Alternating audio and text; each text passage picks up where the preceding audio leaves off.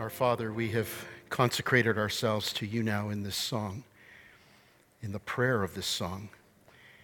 And we ask now, we would consecrate now to you our minds, our hearts, and our ears, so that what we hear will take deep root in our hearts and our minds, that you will implant your word into us to bring about the change that you desire to bring in each of us. We ask now in the name of the Lord Jesus Christ that you would silence all of the evil voices that we often hear and that distract us from concentrating on the word and allowing it to be implanted deep in our hearts. We pray, Lord, that if anything from the kingdom of the evil one is projected against us this morning as we worship in this place, that you, Lord Jesus Christ, would send it back to its source to confound it there. And we pray that the only thing that will be allowed is that which is the express will of the Holy Spirit. We ask this in Jesus' name. Amen. Please be seated. And take your Bibles and let's go to 1 Corinthians chapter 8 and chapter 10. Oops. 1 Corinthians, we're looking at chapter 8 and chapter 10.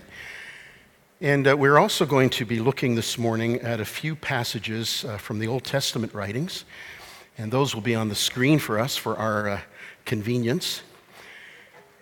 We've been in 1 Corinthians now since the beginning of this year. And um, we've been looking at what Paul says to the Corinthian church, uh, many of the issues that he addresses in the Corinthian church, concerns that he has about their church's life. And we know that. Um, that a lot of what he wrote was in response to a letter that he had received from them. So there were a, a group of concerned people in the church who, made Paul aware of some of the, the problems that that church had. And so we really see the, the, the heart of a pastor here in the Apostle Paul. He, he's a shepherd who cares for the sheep, and he wants to communicate well to them and to address the very issues that they were concerned about. And that's what he does here. So in, in 1 Corinthians, up to this point in time, there are three major issues that the Apostle Paul has um, addressed and that we are, have looked at and are continuing to look at. The first is found in chapters 1 through 4, which is the issue of division in the church. And uh, we spent quite a bit of time there, and, and it's an important issue.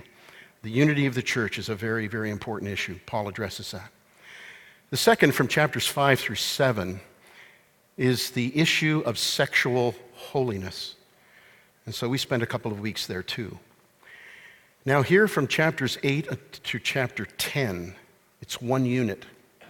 So even though there's three chapters here, in, in, in one sense, there's one continuous thought that goes all the way through.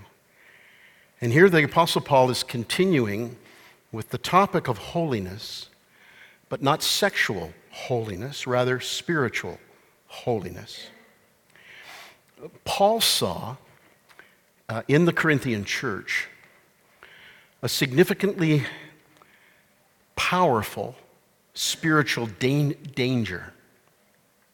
In other words, the Apostle Paul knew that he saw that there was a dark spirituality that was at work within the church among believers, and that this spirituality was not rooted in the Holy Spirit, but rather rooted in unholy spirits, unclean spirits, evil spirits.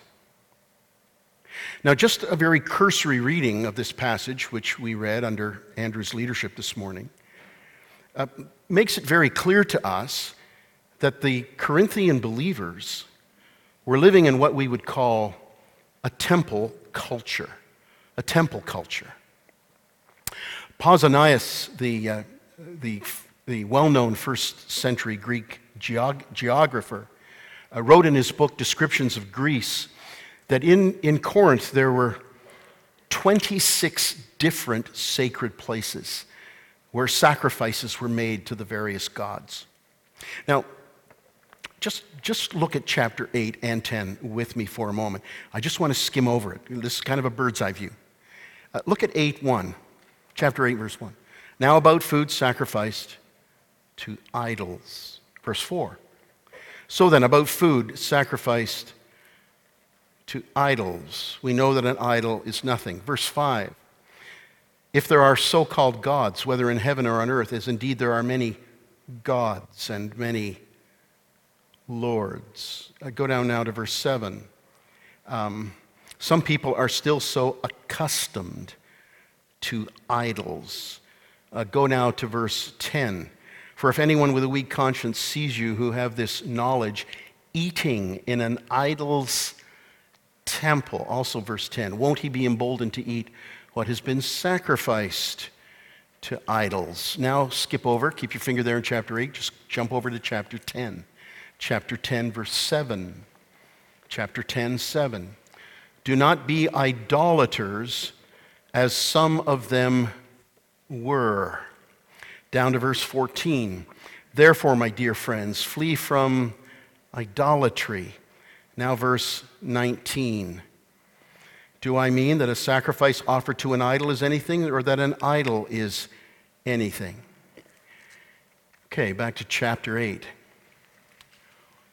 11 times, 11 times idols are mentioned. Idol or idolatry is mentioned in these words of the Apostle Paul. And he repeats a number of phrases like sacrifice to idols, or meat given to idols, or meat offered to idols, or an idol's temple. They were living in a temple culture. And I say that because what, I'm really, what I really mean is if you're living in a temple culture, you're actually living in a highly spiritualized culture.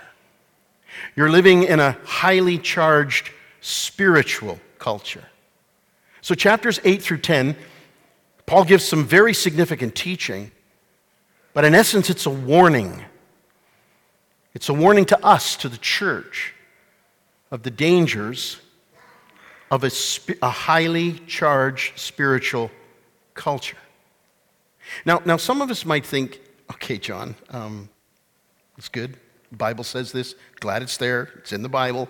There are places in the world where we know there are, you know, real temple cultures like India and Thailand and other places. And we're glad it's in the Bible because it really applies to Christians who live there. But, but really, what does this have to do with us today? Why, why focus on this? Aren't there more important topics that we should be looking at? And yes, we know there are temples in, in Jerusalem, in Hamilton, and, uh, and there are people who worship there. But for the most part, we don't live in a temple culture. So is this relevant or irrelevant to us? And, and, and I would agree with what you're saying to a point, and, and I would also go a step further and say that for most of us, when the topic of idolatry comes up, we think immediately of what Paul says in Colossians 3, where he says that covetousness or greed is idolatry. Because we can relate to that, because we know people who, who are wrapped up in greed, and we know it's become an idol in their, in their lives. We know that the love of money has consumed many, many people in a negative way. But I would suggest to you today, actually, I would really urge you to consider this that that we are actually living in a temple culture. And by that I mean we are living in a culture that is becoming increasingly spiritual in nature. So that the things that characterized um, this, uh, the first century temple culture, like what we see here in Corinth, are actually becoming more and more the things that we are facing today. If I can put this in another way, uh, none of us here, uh, I don't think, I could be wrong, but none of us here are faced with an issue that someone presents to us a meat, some food that's been offered to an idol. I don't know if, if any of you had that experience before. Maybe a few of us have. Uh, but, but for the most part, that's not an issue. We've never had that experience before. So, so that's what this passage is all about. But we are facing other pressures, other enticements, other allurements and temptations to be involved in, to participate in activities that are even like entertaining in nature. Activities that have the same dark spiritual sources behind them, just like the pagan idolatry in first century Corinth. In, in Canada in, and broadly in the Western world, in the last 60 years, frankly, in the, in the course of the time that I've been alive, there has been a very decisive move away from a belief and an adherence to Judeo, to a Judeo Christian worldview and the values that are associated with that worldview. And for many people, this is liberation. Like, this is throwing off the, the oppressive shackles of Christianity and the Ten Commandments. And I think the goal of those who are secularists has their, their, their hope has been that, that somehow by throwing off these religious roots in our culture, we can truly create a, a just and a purely secular society. But secularism has left people destitute.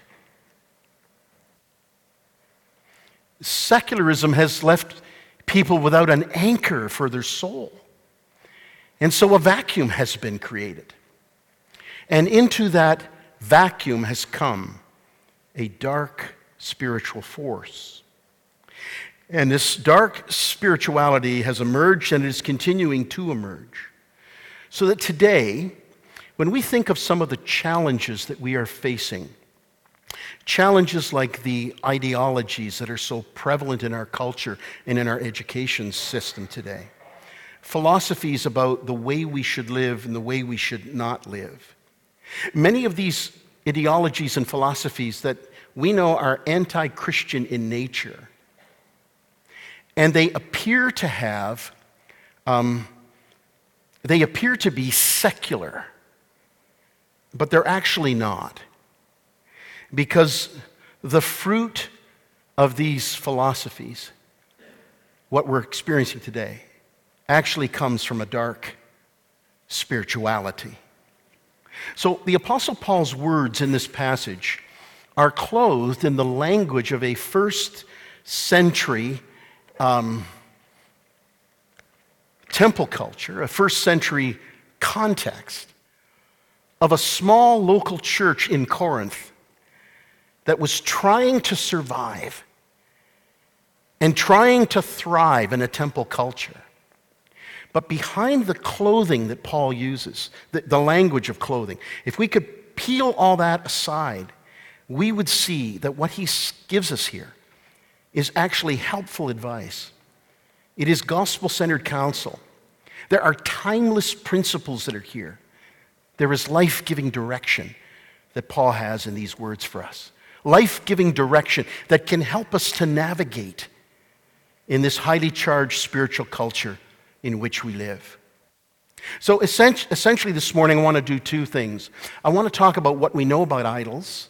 Secondly, what we know about God in Christ. And then I want to give you a number of take, takeaway points that come out of these, of what we're going to look at today. But these take, takeaways are, are going to be foundational to what we're going to look at two weeks from now. Because chapters 8 through 10 are very relevant for us today. And because it's such an important and complex top, topic, we're dedicating two Sunday mornings to it. This Sunday and Sunday, April 16, the week after Easter. So, what do we know about idols? Well, look at verse uh, 4.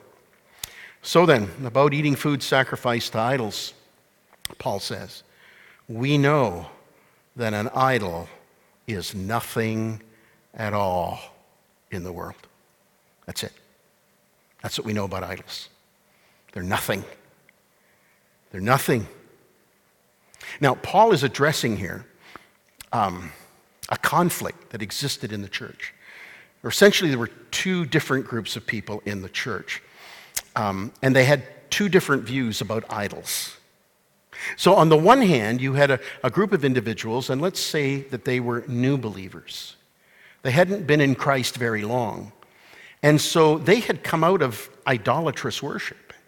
They've been converted to Christ. And because of their po- or pre-Christian experience, they look back on, on what they were involved in and they, they say, there's a real power there. Like idols, they're, they're very powerful. And I don't want to go back to that. On the other hand, you have a group of Christians, presumably who are, who are older in the faith, and they actually have more information. They're well informed. They have knowledge. And, and their knowledge is that they know idols are just pieces of wood, pieces of clay. There's no inherent power in an idol. Idols have just been made by human hands. Now, now Paul agrees with the second group he agrees with what they're saying, and that's what he says. We know that an idol is nothing at all in the world. So he's agreeing with them. But at the same time, he's concerned about the knowledge they have. Not that their knowledge is wrong, but that they're only operating in their relationship with the other group in terms of their knowledge. In other words, they're not showing love and concern for this other group of believers who see a real power in idols. So Paul agrees that idols are nothing.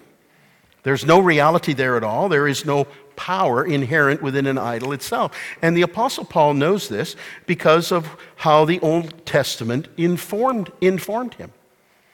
So Paul would have been fam- familiar with the Psalms, of course.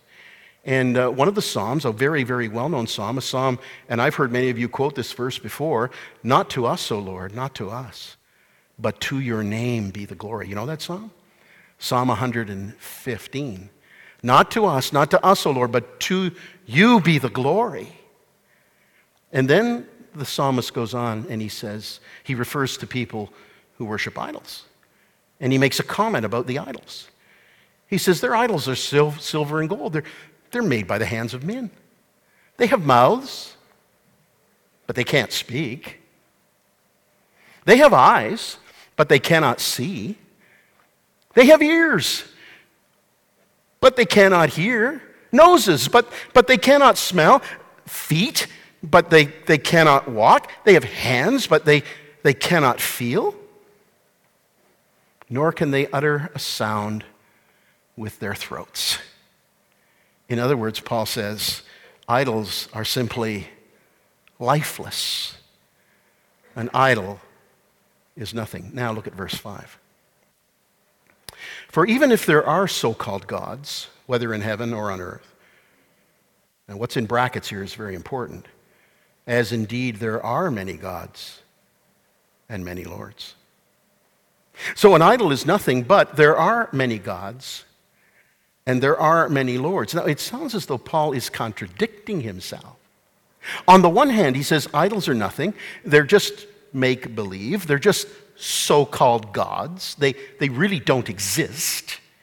But on the, on the other hand, there are many gods and there are many lords. In other words, he's saying the idol is nothing piece. That's not the full story. There's more information that you need to know. There's another perspective on idols that you need to think about. Paul is saying there are many gods and lords. He's saying yeah, an idol is nothing, but there is something real about the so called gods and lords. Now, why is Paul saying this? What, what informed Paul to make a statement of this nature? And I think to answer this, what we need to do is we need to take a little excursus out of 1 Corinthians 8, and we need to go back in time into the history of the nation of Israel. You see, in chapters 8 through 10, what Paul describes here, what the Corinthians were experiencing in this temple culture, is a reality that the God's ancient people of the past faced. As a matter of fact, what Israel faced throughout its long history was the same thing from beginning to end. So let's go back now to the time of Joshua. And we know that Joshua was the man who took over the leadership from Moses. Moses brought the, the, uh, the, the people of God right up sort of to the southern borders of the promised land. Joshua led them into most of the promised land, and, uh, but not, not to all of it. And there, Joshua took them right to the point where they were standing on the, on the eastern side of the Jordan River, looking down towards the land of Canaan, the part that they had still not yet taken. And that brings us to Joshua chapter 24. Now, Joshua now is an old man and he knows that he is he's ready to die. He knows this will be his, as it were his final sermon to the people. And so these were the words that he uttered. He said to them, "Now fear the Lord and serve him with all faithfulness. Throw away, notice the parts that are underlined. Throw away the gods your forefathers worshiped beyond the river." Now beyond the river is a a Jewish expression in the Old Testament writings to the land of Mesopotamia. The river is the, uh, anyone want to guess? Euphrates River, beyond the river. That's where Abraham came from, from Mesopotamia, which is also where Babylon is. So beyond the river. Throw away the gods your forefathers worship beyond the river. Now, now this is an interesting statement here. What's he saying? He's saying that the Israelites were still toying with the gods that go back all the way to Abraham. This is like 400 to 500 years after Abraham, but the Israelites are still holding on to the gods that, that Abraham once worshiped before God called him to follow him, to believe in him. But not only the gods beyond the river, but and the ones in Egypt. And we know that they were captives in Egypt for hundreds of years. So now they're out of Egypt, but they're, they're still hanging on to the Egyptian gods and serve the Lord. But if, serving the Lord seems undesirable to you, well, why would it be undesirable to them? It was the Lord who had saved them, the Lord had redeemed them. But for some reason, the Lord isn't desirable to them. But these other gods are whether the gods of your forefathers served beyond the river or the gods of the Amorites. Now, these are the gods they're facing now. Because as they moved into the land of Canaan, the Amorites were one section of that land. Amorites could also be translated Canaanites, in whose land you are living. They're not in all of it yet, but they're in a large portion of it. But as for me and my household, he says, we will serve the Lord. So, what I want you to see here is that there are three systems of gods. And each system of gods is connected with the nations where they had lived in the past Mesopotamia, Egypt, and Canaan. Now, why does, why does Joshua actually mention all three? Why doesn't he just say, throw away your gods? Why does he mention all three? He mentions all three because these three systems of gods formed the major spiritual warfare force against Israel throughout its history, right to the end of the Old Testament era. They were constantly in battle with these gods, and these gods were constantly tormenting them. So we have the gods of Mesopotamia. This takes us all the way back to the Tower of Babel. That's the land. takes us back to Genesis 10, Genesis 11. You remember in Genesis 10, uh, Moses gives to us a, a list of the descendants of the sons of Noah.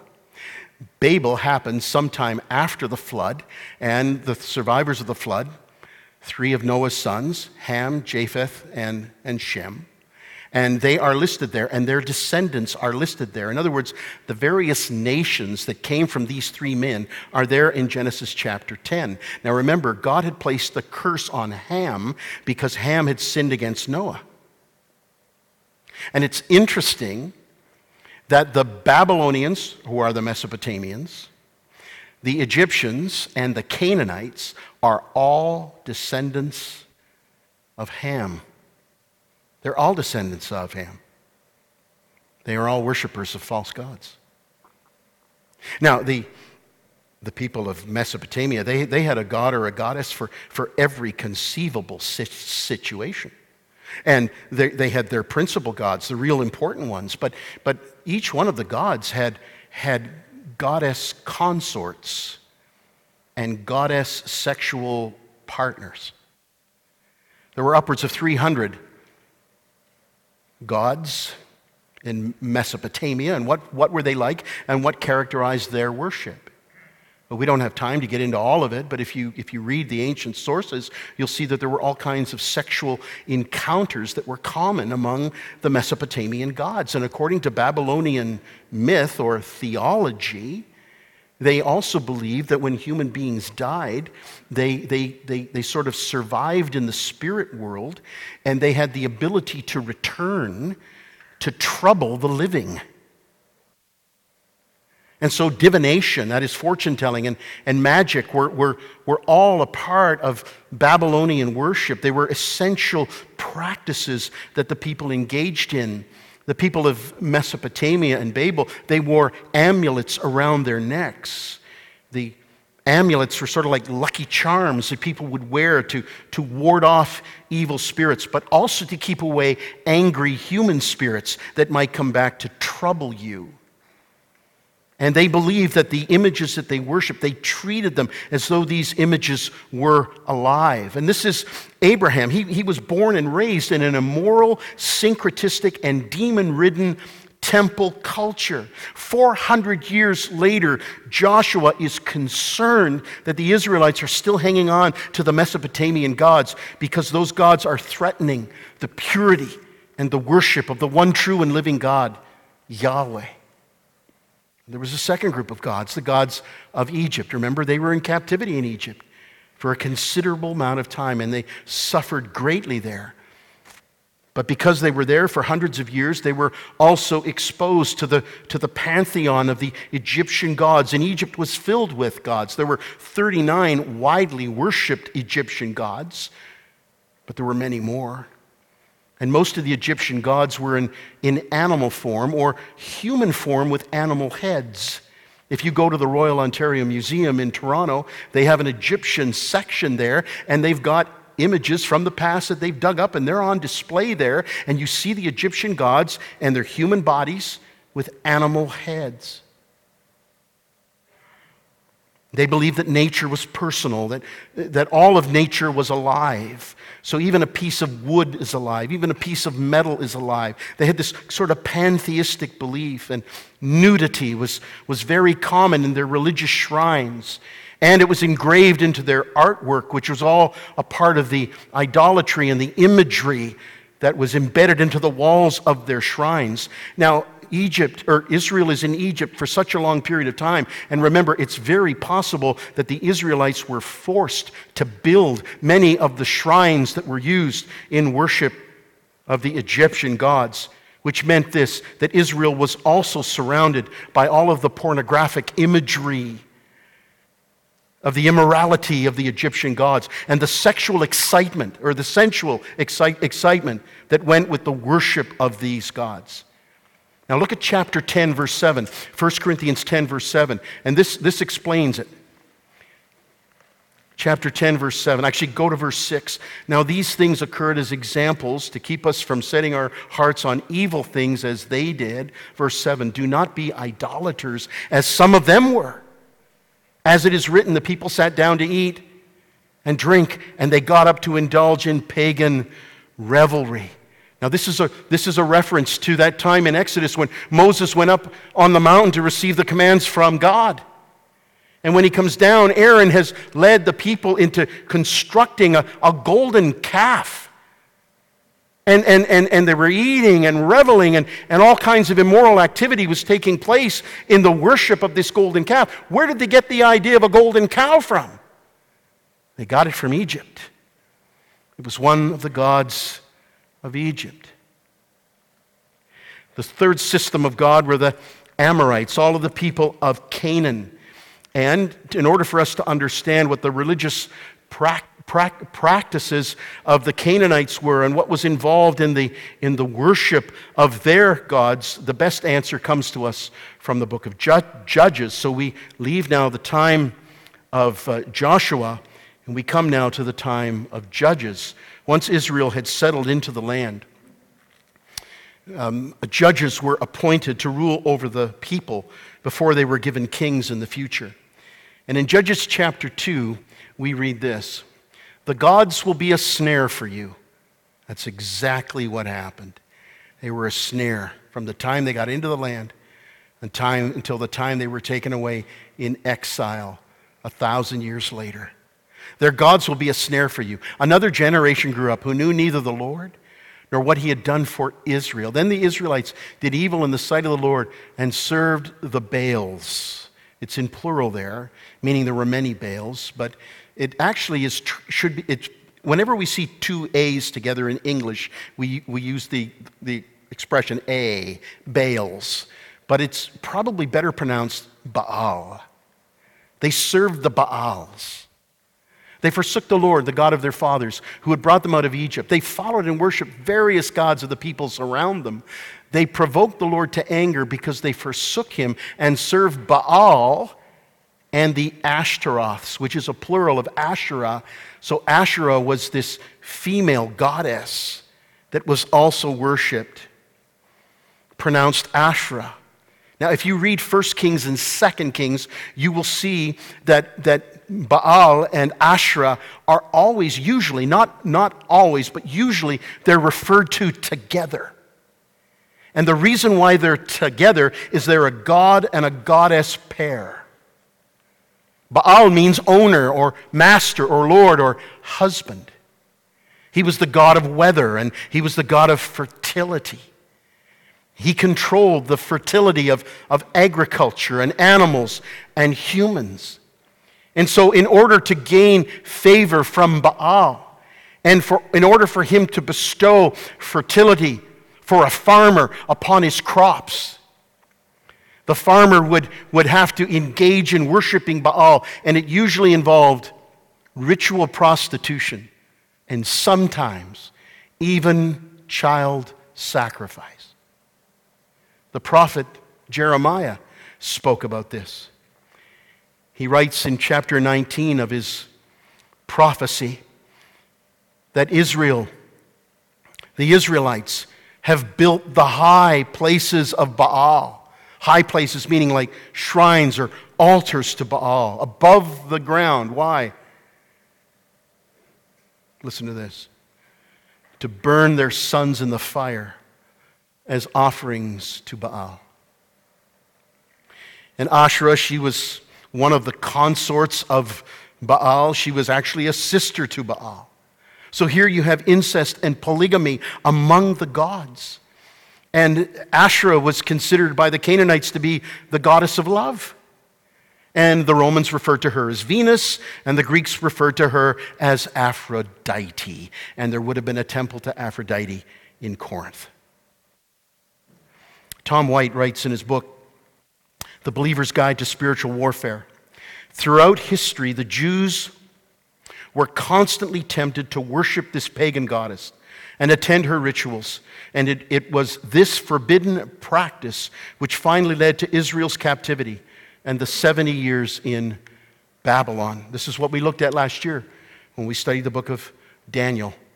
Israel and Judah taken away into captivity for that long period of time as God's hand of discipline against them for forsaking the Lord and worshiping the Baals and the Ashtaroths. Now, Joshua knew how attractive these gods were because these, these pagan gods make no moral demands. And drunkenness and moral, immoral partying is all, was all a part of their worship. And there were other practices as well that were associated with the Canaanite gods. And so we go now to the words of the prophet Moses, because Moses had knowledge of this. And he wrote in Deuteronomy chapter 19, this was before they went into the land. He said, When you enter the land the Lord your God is giving you, do not learn to imitate the detestable ways of the nations there. Let no one be found among you who sacrifices his son or daughter in the fire. Again, we've just mentioned that. Who practices divination. Another word for divination is fortune telling or sorcery interprets omens, engages in witchcraft, or casts spells, or who is a medium or spiritist, or who consults the dead. Anyone who does these things is detestable to the Lord. Those are very, very strong words. So divination is fortune telling. So things like um, uh, things like tarot cards, uh, crystal ball reading, tea leaf reading in a, tea, a teacup, palm reading. It's, it, it's all a part of divination. Uh, witchcraft, which is essentially controlling the spirit world to do your will. So there are curses and blessings that, that people involved in witchcraft get involved, involved in. Um, a medium, someone who consults the dead, in a seance, um, a medium will be someone who's in control, who when you go to the seance and you want to talk to your late Uncle Joe. Well, the medium knows how to talk to your late Uncle Joe. Now, it's not really your late Uncle Joe who shows up, but the medium makes you believe, at least, that you're speaking to your old Uncle Joe. These were the things that were associated. Now, we come now to the time of the kings and the prophets. And when we think of the kings and the, prof- the prophets, um, we think of, da- of, David, we think of Sol- Sol- Solomon. If we could go to the next slide, please. Uh, these, these were Israel's two, two great uh, kings. Uh, but uh, Israel became a great nation under these two, two men. But, but that's not the whole story. Because when you get to 1 Kings, 1 Kings actually records the evil of the kings of Israel and Judah.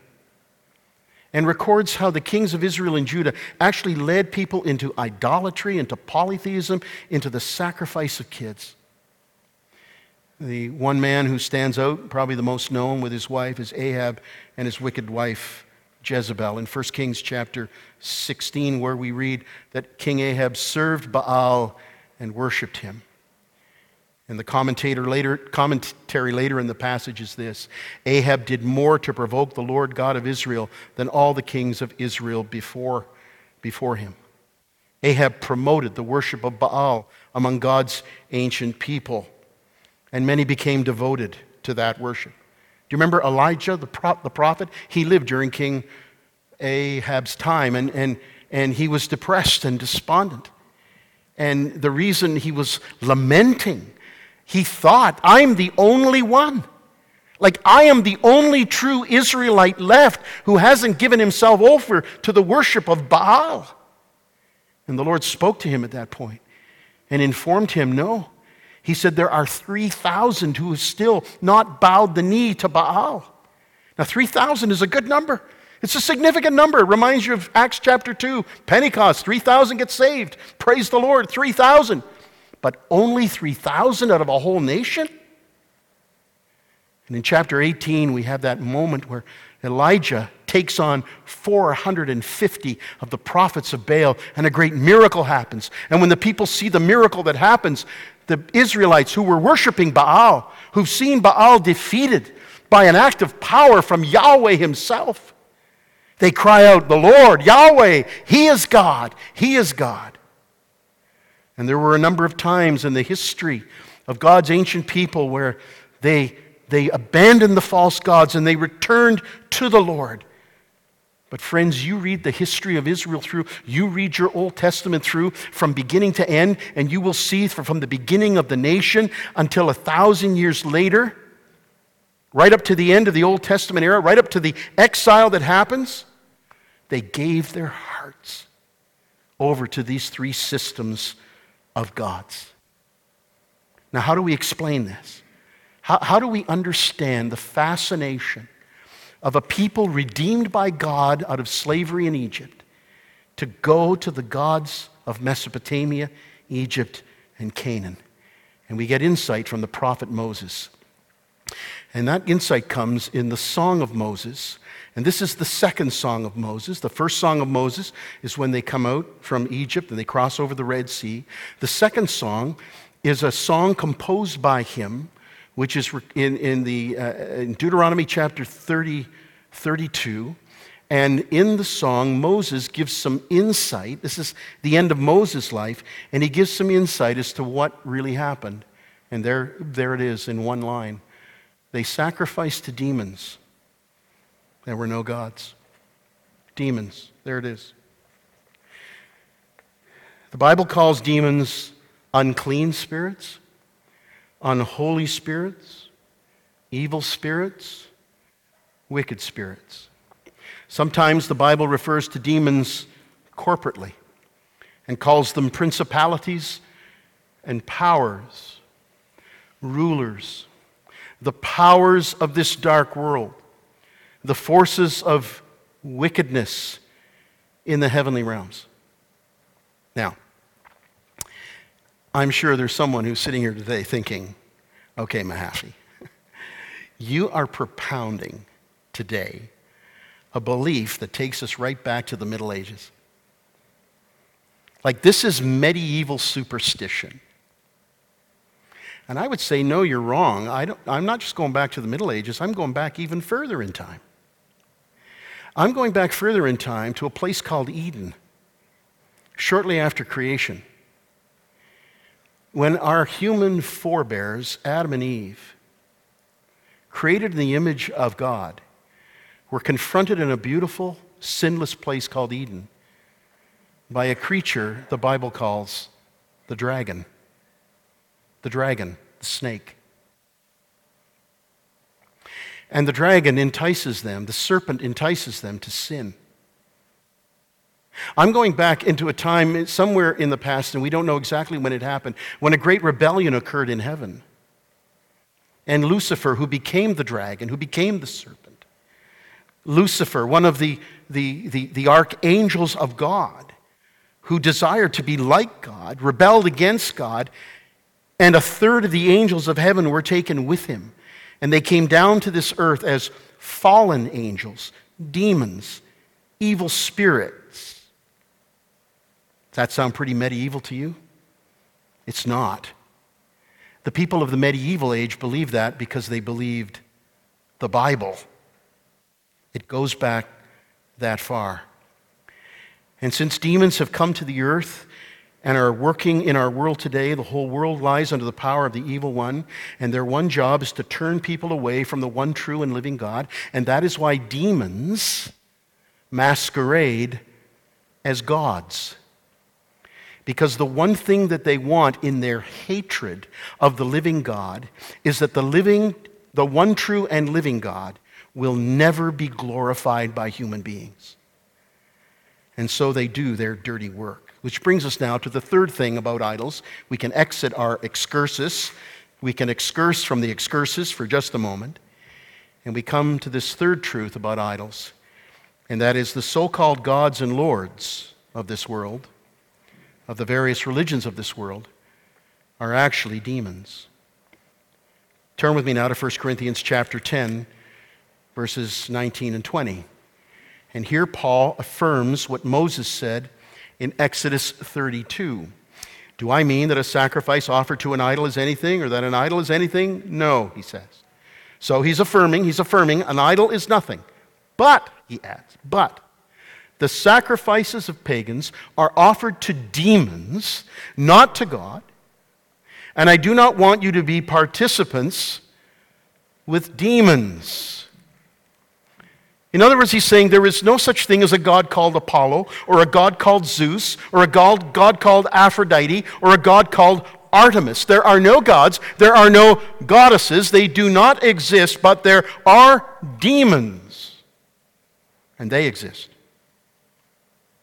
And when a, when a priest takes meat and he offers that to an idol, the demons are somehow involved in that act of worship. And when you, writing to the Corinthians here, are in an idol temple, and you take that meat that the priest has sacrificed to an idol, and you, you take part in the festivities, that there is a sense in which you are participating with demons. You're being touched by them.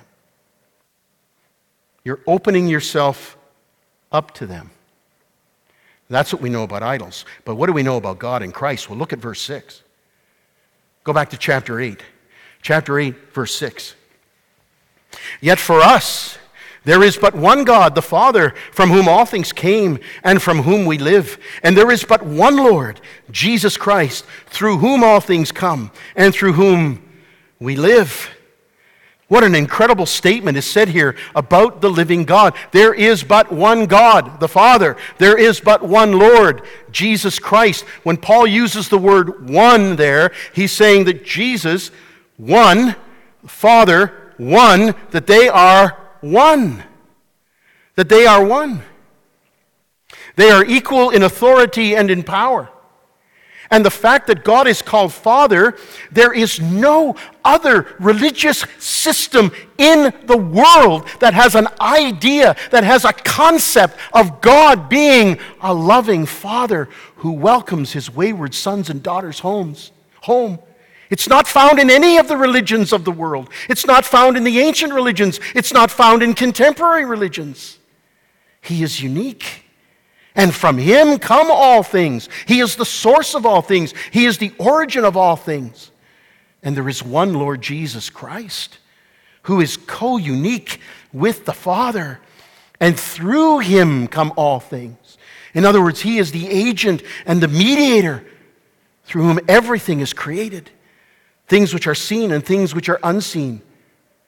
And even the demons who masquerade as so called gods owe their existence to the one true and living God and our Lord Jesus Christ.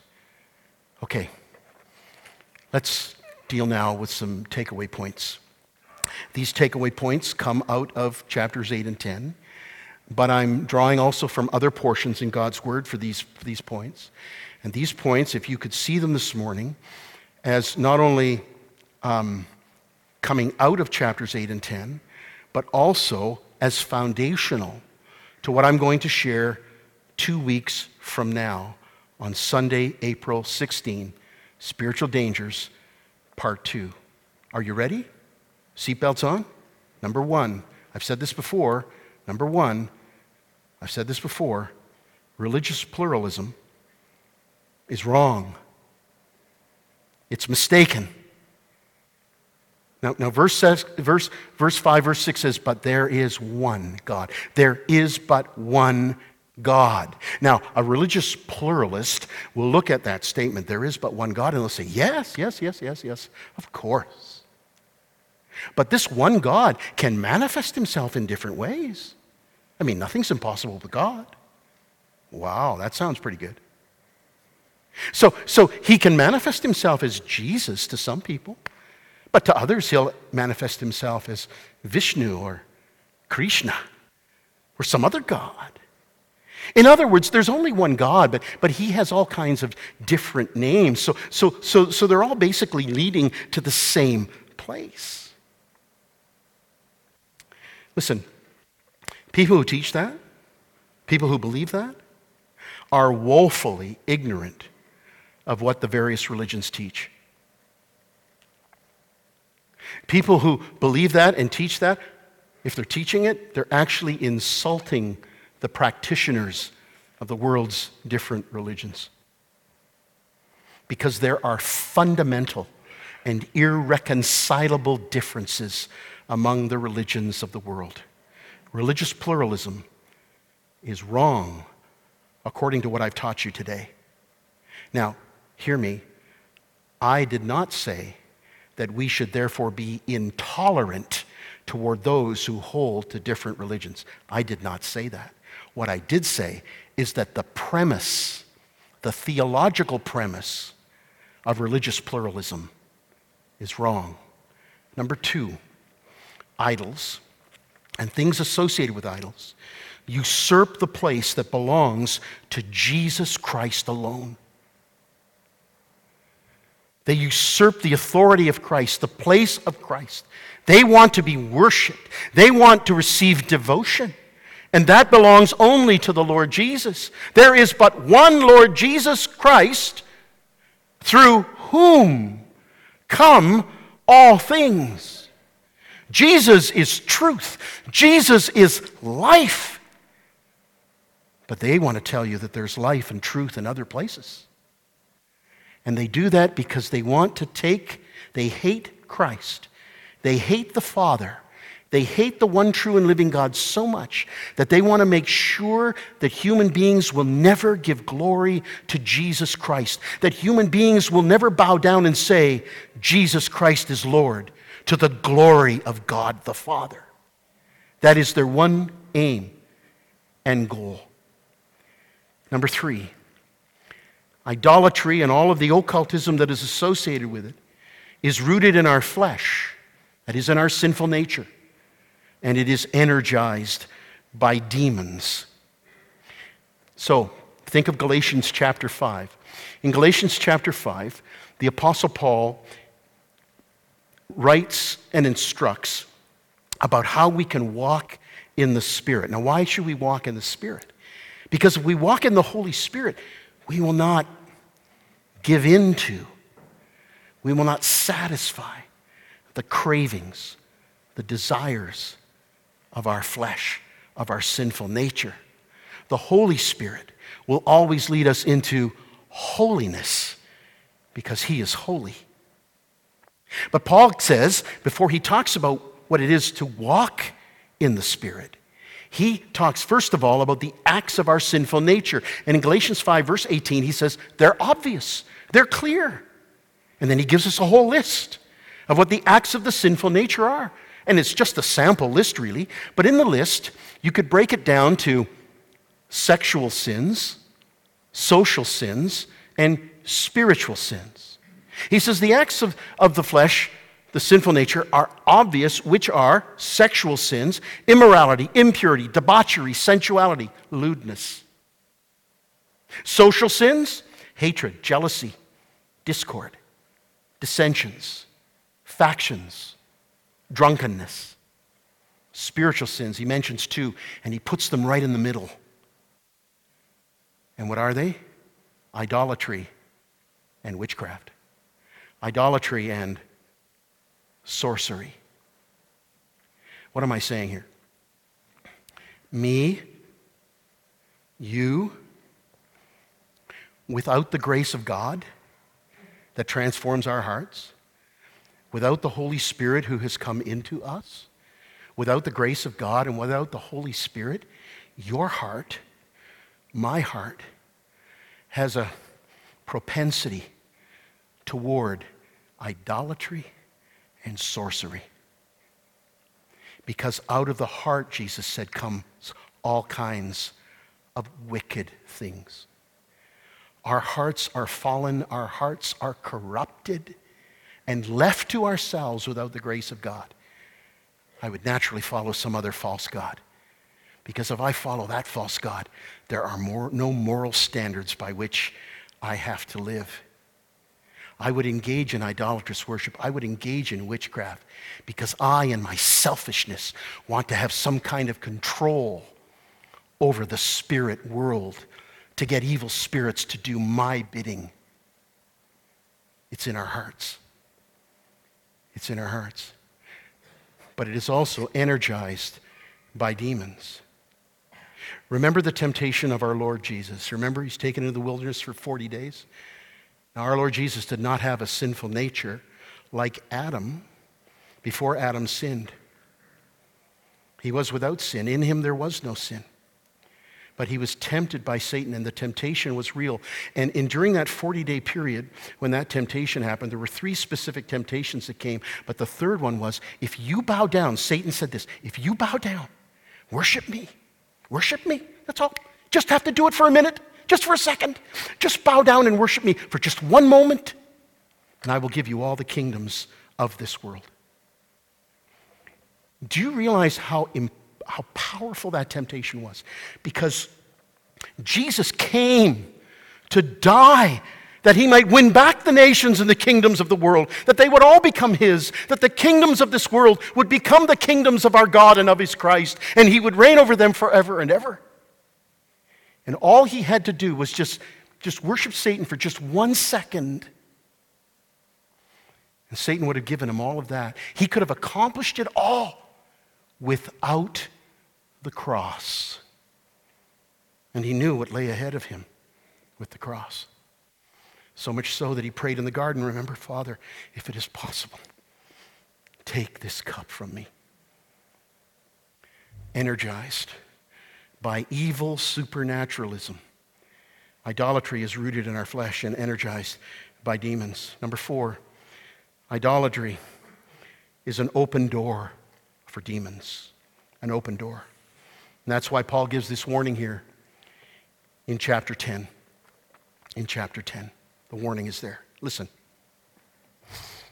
When you engage in idolatry, if you play around with witchcraft, if you get involved in fortune telling and palm reading, if you, if you become active in spiritism in some form, participating in seances, if you even just think, well, you know, I can just play around with a Ouija board.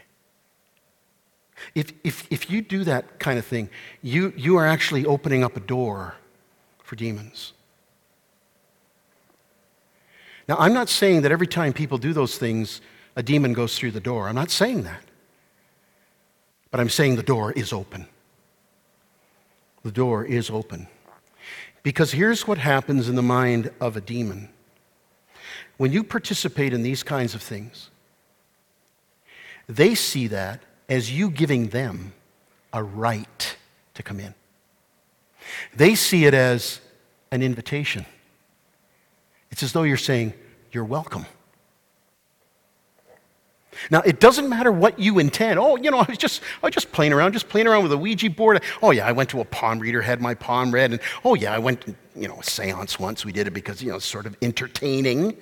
Had my teacups, my tea leaves read in a teacup once. Doesn't really matter it, because I don't, you know, I didn't intend anything by it. But that's not how demons think about what you're doing because demons are legalists. And if they believe that you've given them a right to enter, then they can come in to your life and they can entrench themselves in your life until you are willing to acknowledge your sin and to renounce Satan and his works and to place under the blood of Jesus Christ what you have done. And that through Christ, then, and through Christ alone, you can take back the rights and the grounds that you may have given to the evil one. I close with a final point, and that is this a wonderful truth. A truth that I hope will encourage you. I think everything I've been saying up to this point in time is kind of kind of heavy and dark. But here's a truth that should encourage you, and I trust prepare you for what I'll say in two weeks' time. And that is this the demons are subject to Jesus. Hallelujah have you read the Gospels through? Every time a demon came into the presence of God, cowering in fear, Jesus dealt decisively with demonic spirits. And we have an incredible story in Luke 10. Jesus sends the 70 out on their mission.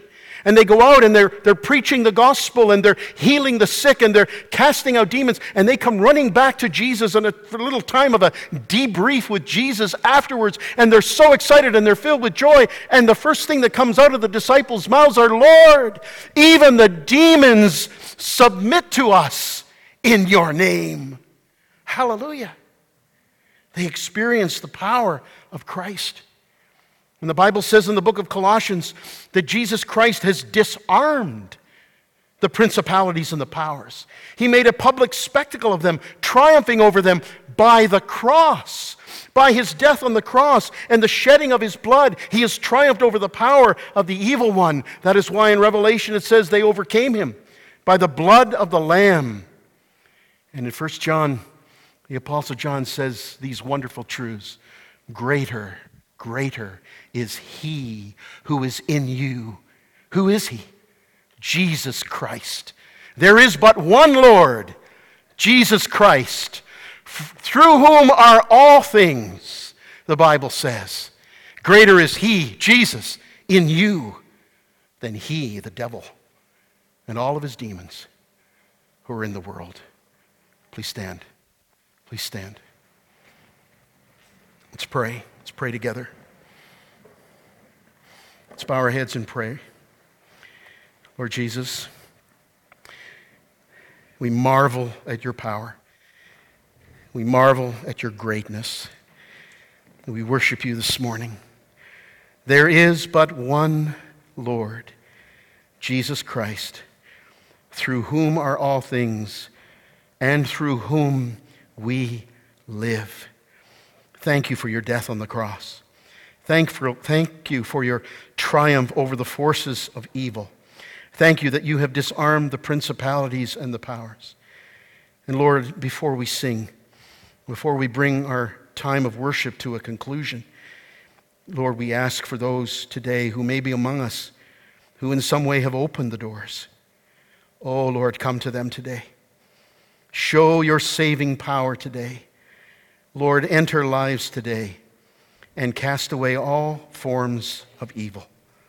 Work in all of our hearts to bring about a deep and a true repentance so that there is no participating with demons at all, no cooperation with the evil one and his schemes.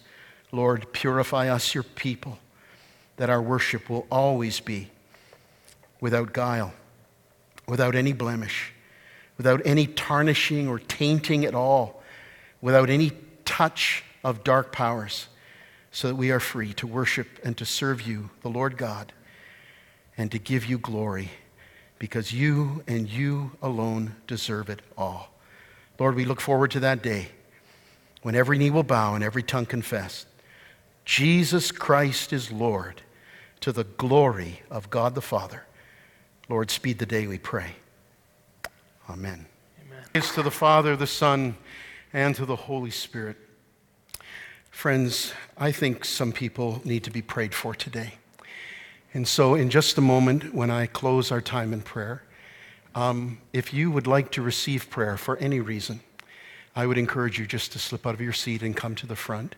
I'm going to ask our pastors and ministry team members, any elders who are present with us, to remain behind to pray with those who may respond so that we can have a time of prayer with you for whatever the need is. Before I pray, let me say, say this. Let me just read to you from God's word. The Apostle Paul writes these words For I am convinced, he says, I'm convinced, neither death nor life, neither angels nor demons, nor demons, neither the present nor the future, nor any powers, neither height nor depth, nor anything else in all creation will be able to separate us from the love of God which is in Christ Jesus our Lord. Now, some of you may have opened the door in the past to demons, and you may be suffering the consequences of that today. But if you have come to faith in Jesus Christ, you still need counsel because you need to be set free from any remaining shackles that the enemy has in your life.